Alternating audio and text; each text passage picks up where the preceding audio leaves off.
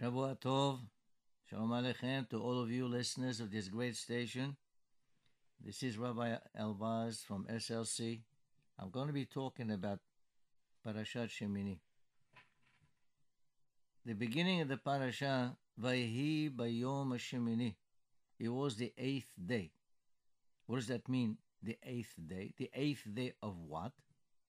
Well, the seven days before that, Moshe Rabbeinu was training Aharon Akohen and his four sons about the avodah and the Mishkan, the worshipping, the sacrifices, how to do the korbanot, and he was training them for seven days. Now the eighth day, Moshe Rabbeinu now stopped, and everything was taken over by Aharon Akohen and his sons, by the Kohanim, because now this is going to be forever now permanently. The Kohanim are going to be taking over the service, all the Avodah in the Mishkan. So that was really a very special day. A day that was going to bring great joy and satisfaction to Klal Israel. In fact, as great a joy as in the day of creation. Because Aaron HaKohen, for the first time, He's doing the service in the Mishkan. Everyone, all the 600,000 adults that were there with their families, they were about to see a miracle happening. They were about to witness a miracle. What miracle? The Borei Olam will be sending a fire from heaven to the Mizbeach in order to burn the sacrifice, the Korban. That was something unbelievable for the first time. Fire is going to come from heaven. And obviously, we don't want to do anything that will even spoil a little bit this miracle. Yet, on that very day, in the midst of the excitement and jubilation, everything stopped and a tragedy happened. Two sons of Aharon, Nadav and Abihu, great tzaddikim, equal to all the 70 Zekinim, they were killed. Why? They interfered somewhat with the miracle. They brought in a strange fire. And as the Torah says, Asher lo siva Hashem, a fire that was not commanded by Hashem. Hashem did not instruct them to bring that fire, and they did. Not that it was something terrible, but it was not commanded. All of a sudden, joy turned into grief. Jubilation turned into crying. As the Pasuk says, ואחיכם כל בית ישראל, יבכו את השרפה אשר שרף השם. Everyone was crying. Now, you like to question, what is here the great sin? What's, what is the big avla that his two sons have done? What's, what's the big avon here? And, and he deserved such swift punishment, execution. Also, we know, Yakar be'enei Hashem, hamaveta lahasidav. is really painful to HaKadosh Baruch Hu when his tzaddikim are gone. So, how do we understand this, this harsh punishment that they got? You know that between Pesach and Shavuot, we read what we call Pirkei Avot. Pirkei Avot, what it, it talks about uh, behavior, the midot of a person, how to improve our midot in order to be ready in the six weeks between Pesach and Shavuot. We want to be ready to accept the Torah on Shavuot. The very first passage says the following Moshe kibel Torah misinai umsara Leoshua. Moshe Rabbeinu received the Torah and he transmitted it to Yehoshua. And then Yehoshua to the Zekinim, to the elders, and so on down the line. Through the rabbis, throughout the thousands of years, all the way down to us. But you notice the word umsara Yoshua. It doesn't say untana, he gave it. No, this is a masoret. The difference is, you know, it's like a heirloom. If your great grandfather passed on and he left a beautiful diamond, something very expensive, to your grandparents, your grandparents, to your parents, to you, then down the line, you don't want to touch it. You don't want to change anything in it. Once you change it, it's not anymore what it is. This is the way with the Torah. Masoret, meaning umsara. Whatever he received, he was giving over. Now, it's possible that Yehoshua did not get everything that Moshe Rabbeinu gave, but Moshe Rabbeinu, the idea is the teacher is transmitting over whatever he received with no change in it. That's called Masoret. We must follow the instructions as it is in the Torah, as interpreted by our Hachamim. Now, Masoret is a, really of enormous importance in our religion, and especially in the Bet HaMikdash. In the Bet HaMikdash or Mishkan, it's the same thing. There is no leeway in changing the Masoret as it was received by Moshe Rabbeinu. Cannot be, there's no leeway. Cannot check, cannot bend the rule or twist a little bit.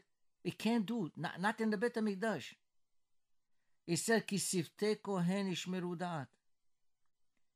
The, the, uh, the, the Kohanim, in those days they were the teachers really. And as she says, Alehem mutal nishmor da'at it, it was incumbent upon them to keep very well the da'at of the Torah. Why? Because the Torah bakshu mipiu. The people are going to ask him, to ask them, as it says, Yoru mishpatecha Yaakov. The, we're talking about the Kohanim, they're supposed to be uh, instructing the people. Then it says at the end, Ki malach Hashem sebakotu. It's a malach Hashem. What does that mean, malach Hashem? A Kohen is a malach. A Kohen is a human being. Not a malach. Now, the Radak says a pshat. He said, Malach Hashem, Shaliach Hakelit Barach. He's the agent in this world of HaKadosh Baruch He's the agent. The Amalachim who are in heaven. But this is, a mal- word Malach also could mean a Shaliach. An agent. Is the agent here in this world. And he represents HaKadosh Baruch This is what Radak says. But at the same time, I perhaps I can inject something else.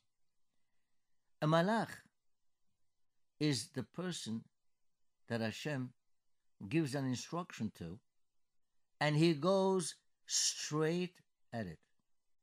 No deviation right or left no questions asked. And Malach does exactly what Hashem says. But the Kohen in the Bet HaMikdash was the same way. No such thing in the Bet HaMikdash. Oh, you know, my minhag is like this. Yeah, no, my minhag is like that. No, there's no such thing. There are specific rules, and they must be executed exactly, precisely as they've been. Cannot be changed. So here, there was a, a miracle that was happening, and there was no there was no command for Nadav and Avihu to bring anything from outside. A, a, a, a, a foreign fire can do that. They did. Unfortunately, Hashem had to set some kind of a precedent. Is the precedent but when it comes to the Bet HaMikdash, you can't do anything. You cannot change. But is a lesson for us forever, too. We cannot change the Torah of Moshe Rabbeinu. We cannot change the Torah as instructing that was instructed to us from our Hachamim. And here's a point in question. We are now in the middle of the Sephirah. When did we start the counting of the Sephirah? We started on the second day of Pesach, or the second night of Pesach, which is the first night of Hol HaMoed in Eretz Israel. Now, why do we start on that second night, counting the Omer? Because the Torah says, Mimahorat Shabbat. That's what Torah says. From the day after the Shabbat. What does Shabbat mean here? And these two words really produce tremendous controversy between the Hachamim and people that did not want to follow the instructions of the Hachamim. They were called Tzdukim at the time. Tzdukim. They said, we only follow what is written in the Torah. What's written? That's it. So the said, Mahorat Shabbat means the word to them, Shabbat, only means Shabbat, Saturday. They're wrong. Because if it was plain Saturday, then which which Shabbat is it? Shabbat before, in the middle, after? There's no way of knowing. It's going to be different all the time. But our Hachamim have accepted the Kabbalah that the word Shabbat here means a day of rest, and Shabbat means a day of rest. So, Mimahurat Shabbat means from the, the day after the first day of rest, which is the first day of Pesach. But there's tremendous controversy between them. And because of that, those of you who have learned Masechet Menachot, there is a Mishnah over there that says that the second night of Pesach, which is that's the time we start counting, the Shluhe Bedin, the agents of the Bedin, would go to the fields in order to cut the barley, stalks of barley from the ground, and they would use the barley the next day to bring a minha, to bring an offering, a minha offering. Now, it's the Omer. I mean, this this is a mitzvah. This minha, it's a mitzvah. Well, it's a mitzvah like any other mitzvah, right? Uh, tefillin is a mitzvah. Sukkah is a mitzvah. But this mitzvah was done differently. How? The Hachamim at the time insisted that all the people in the surrounding villages would come and see with their own eyes, and they would witness that the second night of Pesach, the cutting the barley in order to bring the minha the next day, the omer, and that's when they start counting. The Hachamim insisted, and there's thousands of people there watching. And then the, the, the Shaliach says, okay, is it uh, is it sunset now? Yes. Everybody screams, yes. Am I going to use this magal, this sickle? Yes, and so on and so forth. Even if it's Shabbat. And you cut it, doesn't matter. Yes, you do it. What's all this tumult? Why all this display? What for? The show. And the Mishnah says, in order to show to the people that the tzdukim are wrong. In order to tell the people to be mefarsem, to publicize that the offering of the Omer is the second day of Pesach. Mimahorat Shabbat means exactly what it is, the second day of Pesach. And that's the time we start counting the Omer. Well, we have to be careful about the Masoret. Is what nowadays there are also we, we have lots of eh, new theories, new inventions, new kinds of things, new movements, yeah, conservative movement, reform movement. We can't. These people are injecting foreign ideas into the Torah. We can't possibly follow them. We have to be very careful to follow the pure Torah. The Torah is like the menorah, you know. The menorah has oil. The oil has to be pure, the purest there is. If there's any sediment in the oil, forget it. Can't use it. The Torah is the same way. It'll be pure. Any sediment in there, any foreign ideas that don't agree with our Hachamim, we don't use it. That's it, out. And we see again the question of Masoret later on in the parasha when we talk about the uh, machalot asurot, forbidden foods. Uh, the, the Torah basically, uh, in, in, in a few words, uh, tells us about four different types of creatures and what what how which we can eat, which we cannot eat. Uh, for the for the animals, the big animals, you know, like sheep, ox, that's not that. The Torah gives us actual simanim. It does. It has to uh, chew its cud. That's one siman. Has to have split hoofs. Two simanim. Any animal that has two simanim, like that, it should be okay. For the fish, also it gives us two simanim. Has to have scales and fins, although the Hachamim say if you have a piece of fish, not a complete fish, but it has scales in it, you can assume that that fish also had fins, and it's okay. Now, when it comes to birds and to insects, it's different. With the birds, it tells us 20, it lists 20 species of birds that are not kosher. Cannot eat them. What does this imply? It would imply that anything that is not part of those 20 should be kasher, right? Unfortunately, we don't go that way. Why? Because here we need what we call a masoret. We don't know which uh, species are exactly those 20. Perhaps we know a couple of them. Few of them maybe, but we don't know all of them. And therefore, that's not, not, not that we don't know, then we, we, we have to assume that, hey, we can't just eat anything because maybe it is one of those 20. We only eat the ones that we have a masoret that you can eat.